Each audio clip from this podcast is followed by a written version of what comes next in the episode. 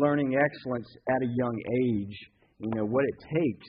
Uh, it, it does. It does take some. In fact, I want to just start uh, this morning. I've got quotes uh, throughout this message, so I want to kind of jump in uh, with some quotes.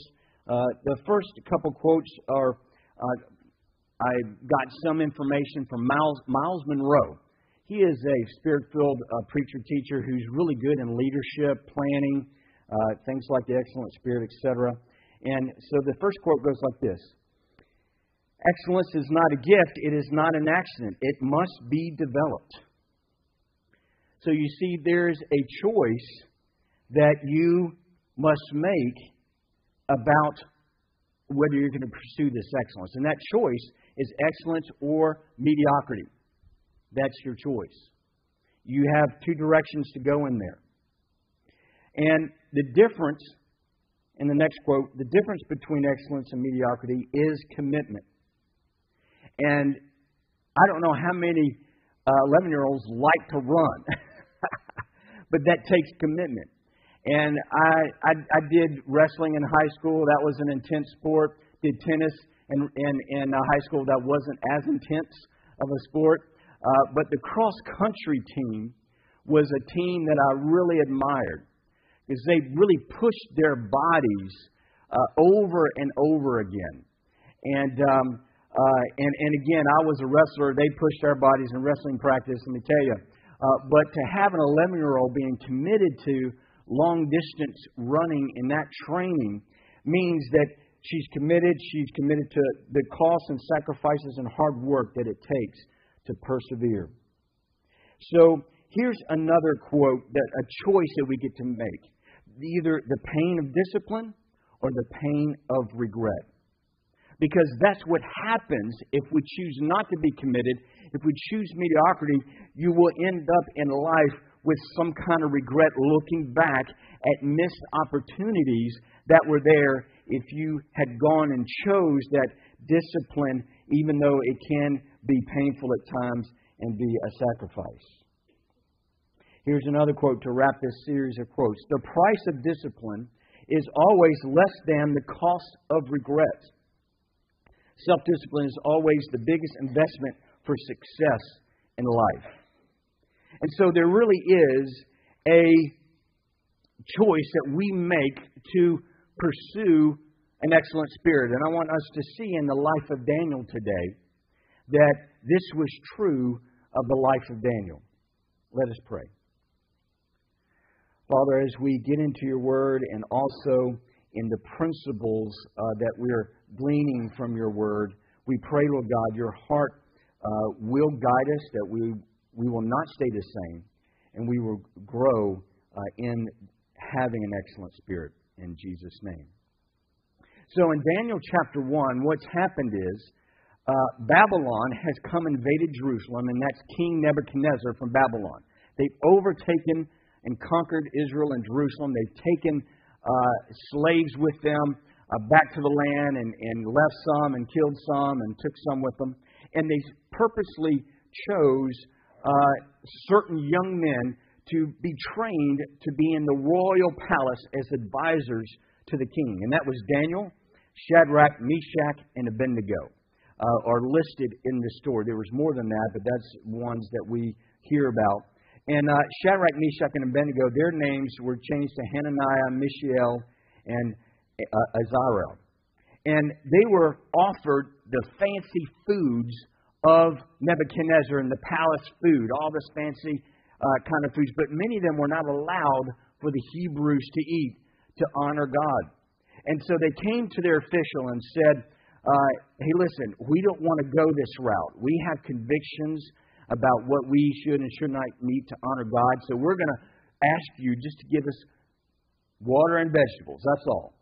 And the official was really nervous about this. He could get in trouble. He could get killed. You know, if he did something, you know, disobedient to, obedient to his orders. And so he was nervous about this. He said, Well, listen, just do it for 10 days. Let us do it for 10 days. And let's see if there's a difference. God gave him favor with this official, God gave him favor. And what we're going to see here in Daniel chapter 1, verse 18, is what were the results of the choice that they made here, this sacrifice to be different. Verse 18 Then at the end of the days which the king had specified for presenting them, the commander of the officials presented them before Nebuchadnezzar. The king talked with them, and out of them all, out of all of them, not one was found like Daniel, Hananiah, Mishael, and Azariah. So they entered the king's personal service. As for every matter of wisdom and understanding about which the king consulted them, he found them ten times better than all the magicians and conjurers who were in all his realm. And so what we have is that Daniel and his friends are entering into the royal palace as the king's advisors. And this was uh, a group of people uh, that in Babylon and this part of the Middle East called the Chaldeans, where they were specially trained and chosen to be advisors to the king. That's where the Magi in our story of Jesus, the baby Jesus, the wise men, came from this uh, group and this sect of, of people. And so it's widely um, believed by scholars and, and all that uh, the three wise men that came when Jesus uh, was born came from this lineage here of Daniel and his uh, the same people that he was uh, training and he was leading there. And so I just want to do a quick review of his life because this choice that he made to pursue excellence was a choice that he began when he was a young man. He made that willing make the sacrifice, be different. And so what happened in the next year is King Nebuchadnezzar had a dream that disturbed him so much. He said, Listen, I have this dream. All you advisors, you need to tell me what the dream is and then also interpret it. If you can't do that, I'm going to kill you. Well, none of them could do it. And so they started killing these advisors. They got they were going to go after Daniel and his three buddies, and Daniel said, "Stop! Give me, you know, a little time, and I will interpret the dream for the king." And next day he did it. God gave him the dream and the interpretation, and Nebuchadnezzar exalted Daniel's God that day. Well, Nebuchadnezzar was up and down, kind of like some of the politics in our nation. And it was up and down Nebuchadnezzar. And so uh, later on, what happened uh, in, in, in the next chapter, chapter 3, is uh, Nebuchadnezzar established a golden statue, uh, an image to be worshipped. And if you didn't worship this statue, you were going to be thrown in the fiery furnace and just be killed instantly, instantly like that. Daniel was out of town or something on a trip because he was not involved in the story. Uh, his three friends, Shadrach, Meshach, and Abednego, were there. They didn't bow. The king threw them in the fiery furnace. There was a fourth man in the fire. The Lord came and delivered them from that trial. They said, Even if you don't, O king, we will not bow before your idol. And so, sure enough, Nebuchadnezzar, now for the second time, uh, went back and forth. He, he exalted their God uh, even in, in, even though he'd done it before, he fell away from that and he exalted the Hebrews' God again. Chapter 4, it goes into another dream. Daniel interpreted this one, and he was hesitant to tell him the interpretation because it was about his judgment. And he said, Because of your pride, you're going to be brought down so low, you're going to eat grass like a beast. It did happen uh, not too much longer late, uh, later, Nebuchadnezzar, uh, he was proudful, uh, proud, and he ended up just, just being destroyed to the point he was out eating grass. But he was restored later, just like the interpretation of the dream. And he exalted God, it seems, for the rest of his life after that. So then in chapter 5 comes his son, Nebuchadnezzar's son, Belshazzar, who's now the king and he has gone just in another direction. He doesn't even know about Daniel. Doesn't it's it's they say that Daniel could have been as old as 80 years by that time. And they're just parting it up, worshiping gods of gold and silver, and this huge hand comes up into the, the king's uh, party place and writes this script, these uh, uh, you know statements, and nobody can interpret it except, oh, someone knows about Daniel. Yeah, this guy, you need to bring him in here. And he did, and Daniel said, listen, he interpreted this. It was his judgment. They again recognized him as God, uh, as as honorable, made Daniel uh, ruler up to three up to the third ruler in the nation, and then that night that king was slain. and King Darius came into picture. And that's where we are at in Daniel chapter 6. A new king from the Medes called Darius. And he has rulers over his kingdom, three governors, and then he has a like 126, I think, what they call satraps underneath those governors. And this is what's going to happen in verse 3 with Daniel. Then this Daniel was distinguished himself above the governors and satraps because an excellent spirit was in him, and the king gave thought to setting him over the whole realm. And what we find that his pattern, his direction in life was like a compass. A compass pointing one way, it always points uh, perfect north. That this compass was pointing toward the spirit of excellence. And even as a young man, he said, We're going to do what's right. We're going to do what's best. We're, not, we're going to be different. We're going to be distinguished from the others around us. And he stayed true to that and consistent his whole life. And it saved his life several times. In this story, we won't go into the scriptures in details uh, about all of it. Uh, but again, it was a life and death situation that this came in, and at 80 years old, he still had to make a choice for obedience to God, and it was known as a spirit of excellence. I have tried and, and with the help of a few others, to make a simple, I called it definition last week, of what an excellent spirit is. Just a few statements. They're easy to remember. So easy, I'm expecting you to remember them.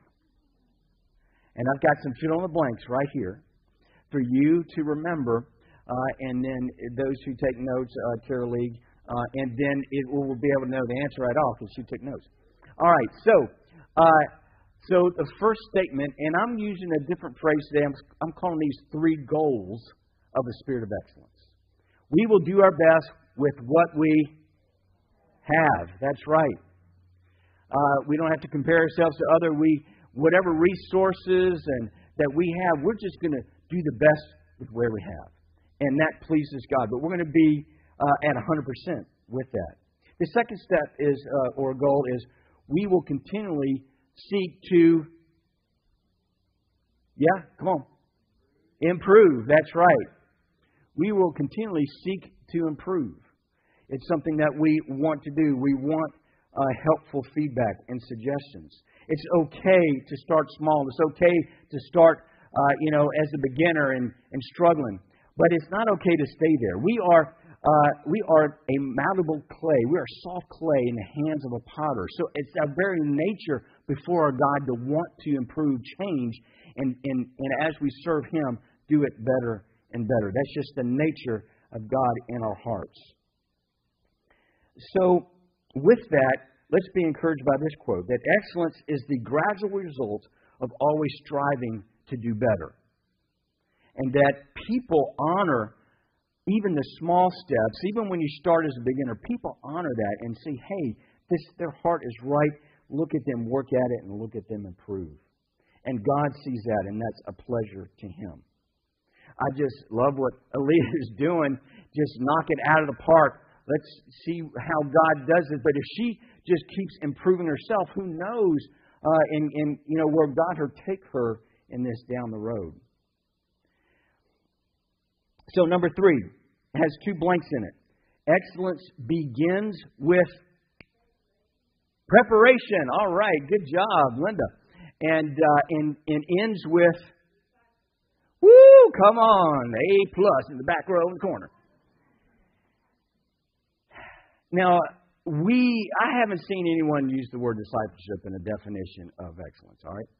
Um, and but as we were pondering it and knowing where our vision is in 2023, that really it is incomplete if all you do is do this great task or this great ministry by yourself and you're not actually training and actually showing and teaching others to join in in that ministry, then it really is incomplete. It's not being passed on and having lasting fruit into the next generation. So that's why we put the, uh, the word discipleship in there. But let's talk about preparation uh, because uh, it is it's a key word in here. Daniel was prepared mentally and spiritually from that early days.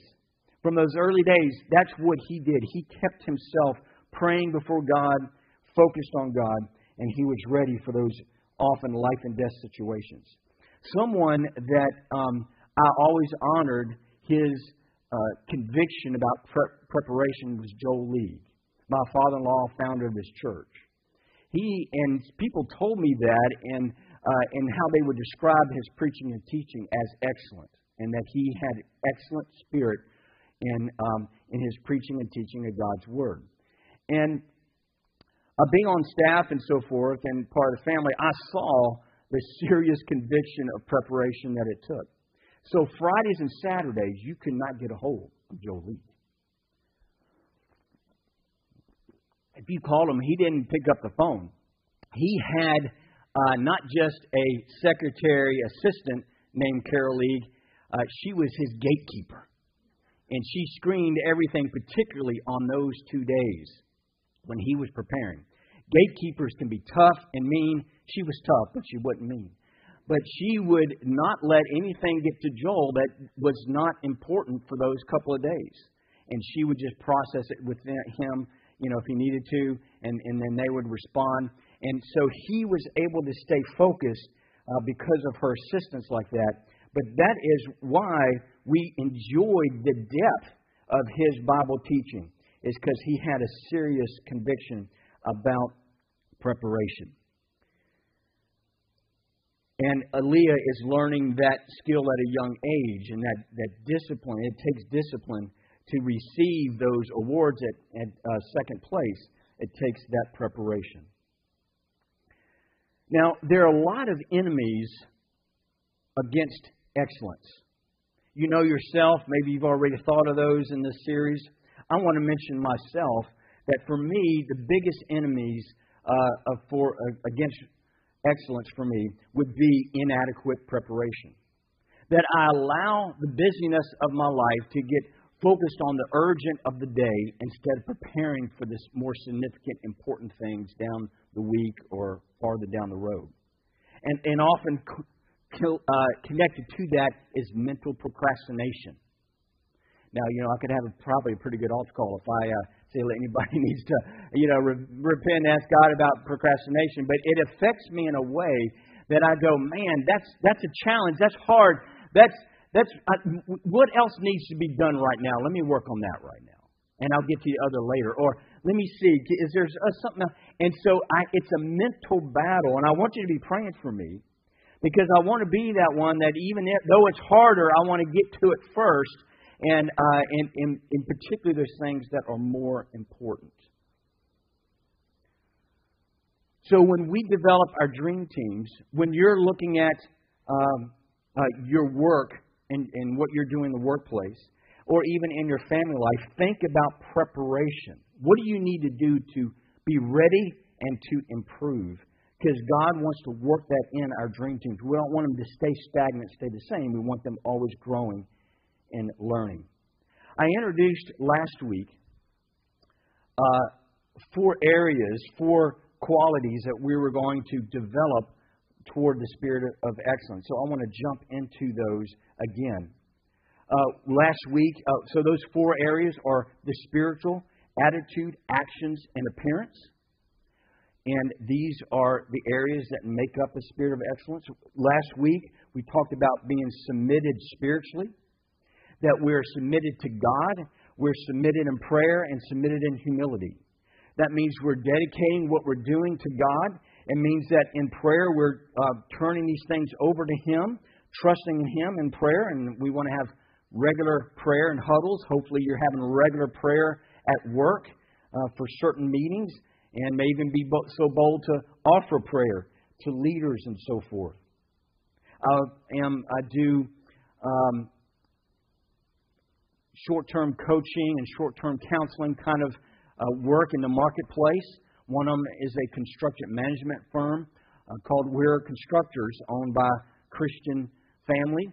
And they have a monthly company wide prayer meeting, and I facilitate that company wide. We put it out on the video calls. And they often probably every day have some kind of meeting where they open those meetings with prayer. So look at ways how in your work, though it's a secular place, how God may open doors for you to pray publicly or privately in your workplace, and you'll see that God will bless it. Um, the being submitted in humility is that spiritual preparation of be, having a servant's heart, and that's preparation spiritually for the spirit of excellence. One of my favorite verses about all this is is a verse out of Colossians chapter three that it talked about wives and husbands and fathers as parents, and then it goes into uh, servants and subservants and slaves and, and work. And it says this at the end of that passage Whatever you do in Colossians 3.23, do your work heartily as for the Lord rather for men. I want to especially say to you that I'm having a kind of a fresh uh, awakening myself with the priority of our families because I'm having that season of looking back now that my children are out of the home and I'm having uh, some empty nest time. Uh, my youngest is a junior in college, and it somehow made me reflect back as a father when they were young in the home, and I have some regret that I put a priority on quality time, but not so much on quantity time as a father. And so this I wish I had had different priorities and then I wouldn't have this pain of regret, but pursued that excellent spirit and that choice that's uh, of, of extra self-discipline to open that door for more quantity time for my children. So I share that with you, moms and dads, is they this growing season goes fast. And they will be out of your house before you know it. And then it's something you can't go back and do again. Because my children live in all different states. And, and praise God, we do stay connected, and, and the Lord helps us with that. It's going well. But at the same time, I'm just giving that little personal warning to all parents in the room.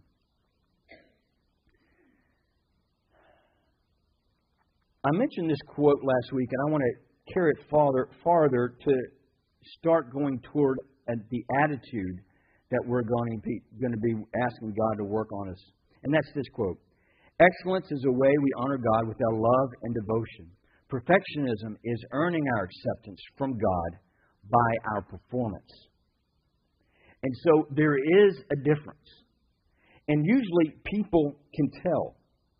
Because I believe this spiritual preparation of being submitted to God, submitted in prayer and humility, will wipe that spirit of perfectionism away because you're doing it unto God, and it'll be seen that this is to honor Him. Our motives are purified. But one of the biz- biggest objections I get from Christians when you mention the spirit of excellence is this. Well, does this mean that I have to, um, you know, enjoy working with that perfectionist at at my job who is always just so hard on deadlines. They don't care about uh, us as a team. Uh, they just they're slave drivers, and all they care about is the result, and then they go get the glory from the head boss uh, and just leave us out of the situation. Is that what this whole excellent spirit thing is? And that, unfortunately, is a fairly common experience. That's not an excellent spirit. That's a perfection spirit. That is a self centered performance spirit. And unfortunately, as people need value from their work to feel accepted, from have value, that can come out. But our value comes from a deeper place. It comes from the Lord Jesus Christ, God Himself, left heaven because He saw value in us while we were yet sinners and doesn't matter how many sins and how big sins, all of us were the same. We were far from God. And he says, I am willing to die for you as you are. You don't have to get go cleaned up or improve yourself. Listen, I die for you as you are. Just come to me, receive uh, my, uh, let my um, Holy Spirit lead you to repentance. Let my kindness lead to, to repentance. And I'm going to give you a righteousness from the blood of my sacrifice. I give you a righteousness. I give you value. I give you acceptance. I give it to you. You don't have to earn it. You don't have to make it. This is the gospel, folks. You do not get your worth from what you do or how you perform or at work. those things are fun and enjoyable. Let's do them to God well to please Him. But that's not where our worth comes from. Our value comes from Jesus Christ. Can anybody say amen to that? And if you don't understand that, this is a great day to either ask God to transform you or to give your life to Jesus if that's where you're at today, that you don't have a relationship with Jesus Christ. So, what can happen is that in a perfectionistic spirit, the task is more important than those who are doing the task. The end goal is more important than the people on the team working together. And, and, and, and, and yes, we're all going to make mistakes individually, individually or as a team as a whole. And those are opportunities to learn and grow, uh, not to just you know be discouraged and, and get you know, frustrated and irritated and, and, and scolded and, and punished. Now, listen, these are opportunities to coach someone and coach a team to improve and grow. And that's an excellent spirit. That's what an excellent spirit does. Let's go into that honorable attitude. Because when we honor God with the attitude and serving, we're going to honor people as well, right? That's not one or the other. It's both. We're going to honor God and honor people. Here are some uh, attitude traits to have an honorable attitude. Number one is hospitable. We on our dream team, we want to be hospitable. That is a high value in the scriptures. In those cultures, hospitality was a high value. And it's, it's welcoming, it's being friendly and kind, it's serving people. Uh, uh, it doesn't have to be just a guest, it can be even a friend or something, but we usually feel that ministry when it's a guest, someone we don't know very well. And I want to say, as I meet with uh, guests that come and, and, and visit, and then they go through Grow Track, and we have some discussions before we get into the material, the number one most popular comment I get is that Living Waters is a friendly church. They are so nice. They are so welcoming. It is a, uh, it really impacts you. And, and I want to say, good job, Living Waters family. Woo!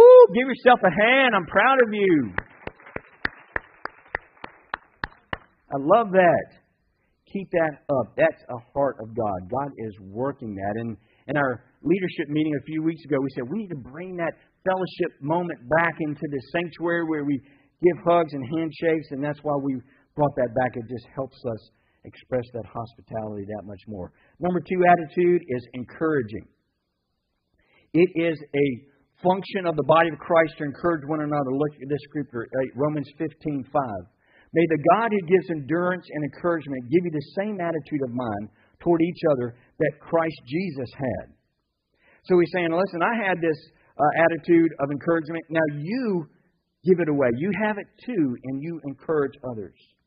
This has been a number of months ago. I'm going to say a good 10 months ago. I was in a prayer meeting with Regina Caldwell, and uh, just one of the privileges because she, she has an ear open to God at all times and shares what God gives her. And she said, You know, Stephen, I just want you to know that people who come on Sunday morning, they are hungry for hope and encouragement. They are looking for that. They're needing that. And I put that in my and my Sunday morning reminder, remind myself people are needing hope and encouragement when you come Sunday morning. We really don't know whether you're a believer or not, what happened during the week. And but God knows, and God wants to encourage you. Uh, attitude number three to have an honorable attitude is enthusiastic. Enthusiastic is having vigor, passion. It's having eagerness with people. It's about being warmth versus being indifferent and just nonchalant, but actually look at, at them, coming toward them, engaging them. This is enthusiasm. And looking up the original uh, uh, roots of the word enthusiasm comes from Latin, meaning having a God within you. It's like a spiritual term. So that energy, that that passion, that eagerness, that warmth toward people is, is like God is coming out of you, out of your heart, blessing that other person. That was good. Good. That was good you, wasn't it? Let's go to the next uh, trait attribute of excellence we want to get into, and that is consistent action.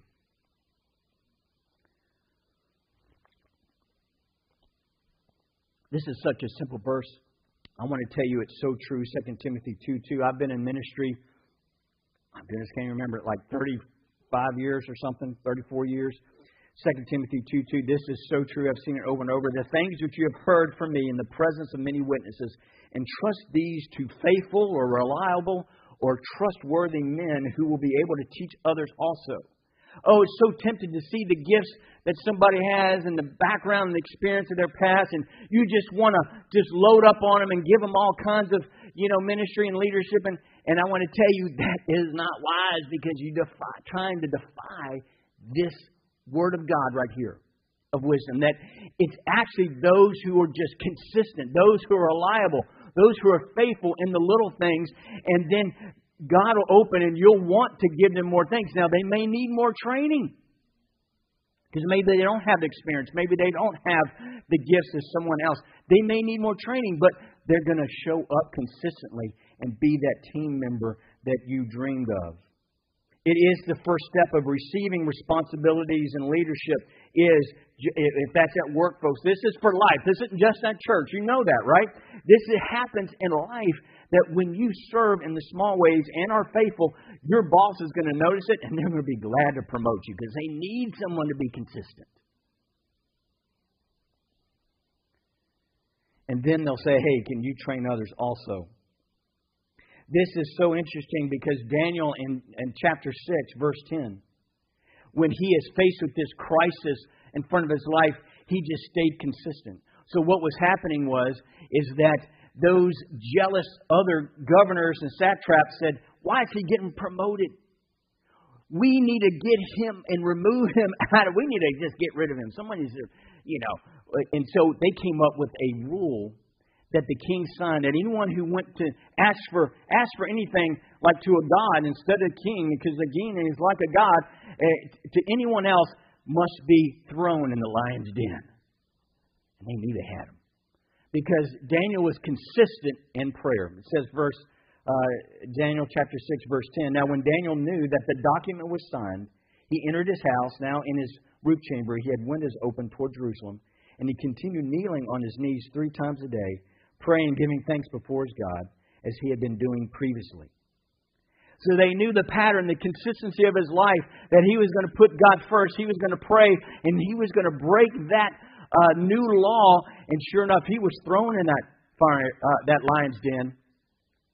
And those lions' mouths were shut supernaturally by God. And then another king saw it again, saw this supernatural, and worshipped uh, and honored the, the king of Daniel again. Daniel was had a compass set on the spirit of excellence. He was different than all the others, and God honored that. So here's a quote for you Consistency is what transforms average into excellence. It can take some time, don't worry about it, but just stay consistent. Let's look at action. We're going to look at several attributes of action. I'm going to try to keep moving here pretty quick here. Action number one is strategic. We want to be uh, uh, have our actions have some planning to it. We want it systemized. We want it to make sense and be uh, orderly, so we can teach others and show others how to do this, and even remember how we did it.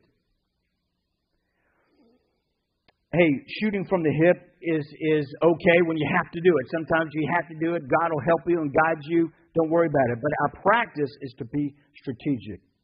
Uh, let's go on to another one. Another consistent action is to be, have complete action. This action is one that is thorough, one that completes the task and perseveres through the obstacles that you face. This one is complete in communication and follow up. All right, let me go on a pet peeve real quick. All right, texting folks. Okay, emailing folks. Email and texting is a great way to communicate. If you're on a texting a conversation or thread with a dream team from the church, we expect you, need you to respond, okay? Don't ghost us, uh, ghost us, go crickets on us, okay? Uh, you know, just say, hey, um, you know, I'm not sure. I'm going to have to look into my schedule. I might it take me a little while to get back to you. Boom, that's it. Now we know we did connect. Now we know you are alive. Now we know you're okay. And uh, you just got to check into some things. But please don't communicate through silence. That's not complete communication. That's not a spirit of excellence. Uh, that just, I tell you what the phrase is, and this is a League phrase that silence breeds suspicion. You have no idea what's going on. And so when there's silence and you don't respond, and, and then you start wondering, are they mad at me? Uh, you know, did I say something? Uh, are they, uh, you know, have they walked away from the Lord? Have they? Your imagination just goes. You have nothing to work with. So silence breeds suspicion. So don't be silent. Just respond quickly. Let them know where you're at. You'll get back to them later. And then that completes the follow up and communication process. I love these quotes from Myles Munroe. Excellent people make improvements, not excuses. Excellent people overcome challenges, not run from them. See, excellent people see challenges and they see them as opportunities, things that uh, they can overcome, and mediocre people complain about challenges. But our God is a creative God. The Holy Spirit knows all things. He's going to give you some creative options, some new way of thinking about it. Listen, folks, we need to be open to the younger generation because they're seeing things from a different point of view. They have some creativity we, we don't have. New people who come for the first time, they're seeing things that we don't see. We need to have open ears and welcome input to have different creative perspectives on challenges. All right, I'm moving fast. Consistent action number three is punctual. If you know me, you said, Stephen, I can't believe you put that up there because we know you deal with that. I believe it's my theory that families uh, have a gene, and it's either an early gene or a late gene. In my family, I got the late gene. And I have to deal with that and struggle with that. Pray for me. I think you guys that go, yeah, well, my dad and the way we grew up, you know, we, if, if I was 59 minutes early, we were still late. We had to be 60 minutes early. Well, that's called the early gene, okay? Nobody can do that. That's something unique. That's, that's what that is.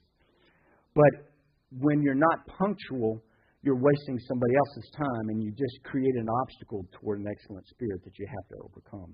So let's work on that together and help me. In fact, it's one of the. Uh, uh, I think one of the most popular quotes is from Aristotle regarding an excellent spirit. We are what we, we, what we repeatedly do. Excellence, therefore, is not an act, but a habit. I'm going not to deal with the last one, uh, uh, the appearance. I've got you know several good points. I could go through them quickly, but I, I don't want to spend much time on that right now. Um, you know, there'll be a, another time, another day. I do want to say that uh, we have, many of you, and, and we've had discussions about this, that in our parents and our church facility, that the bathrooms are the most needed area.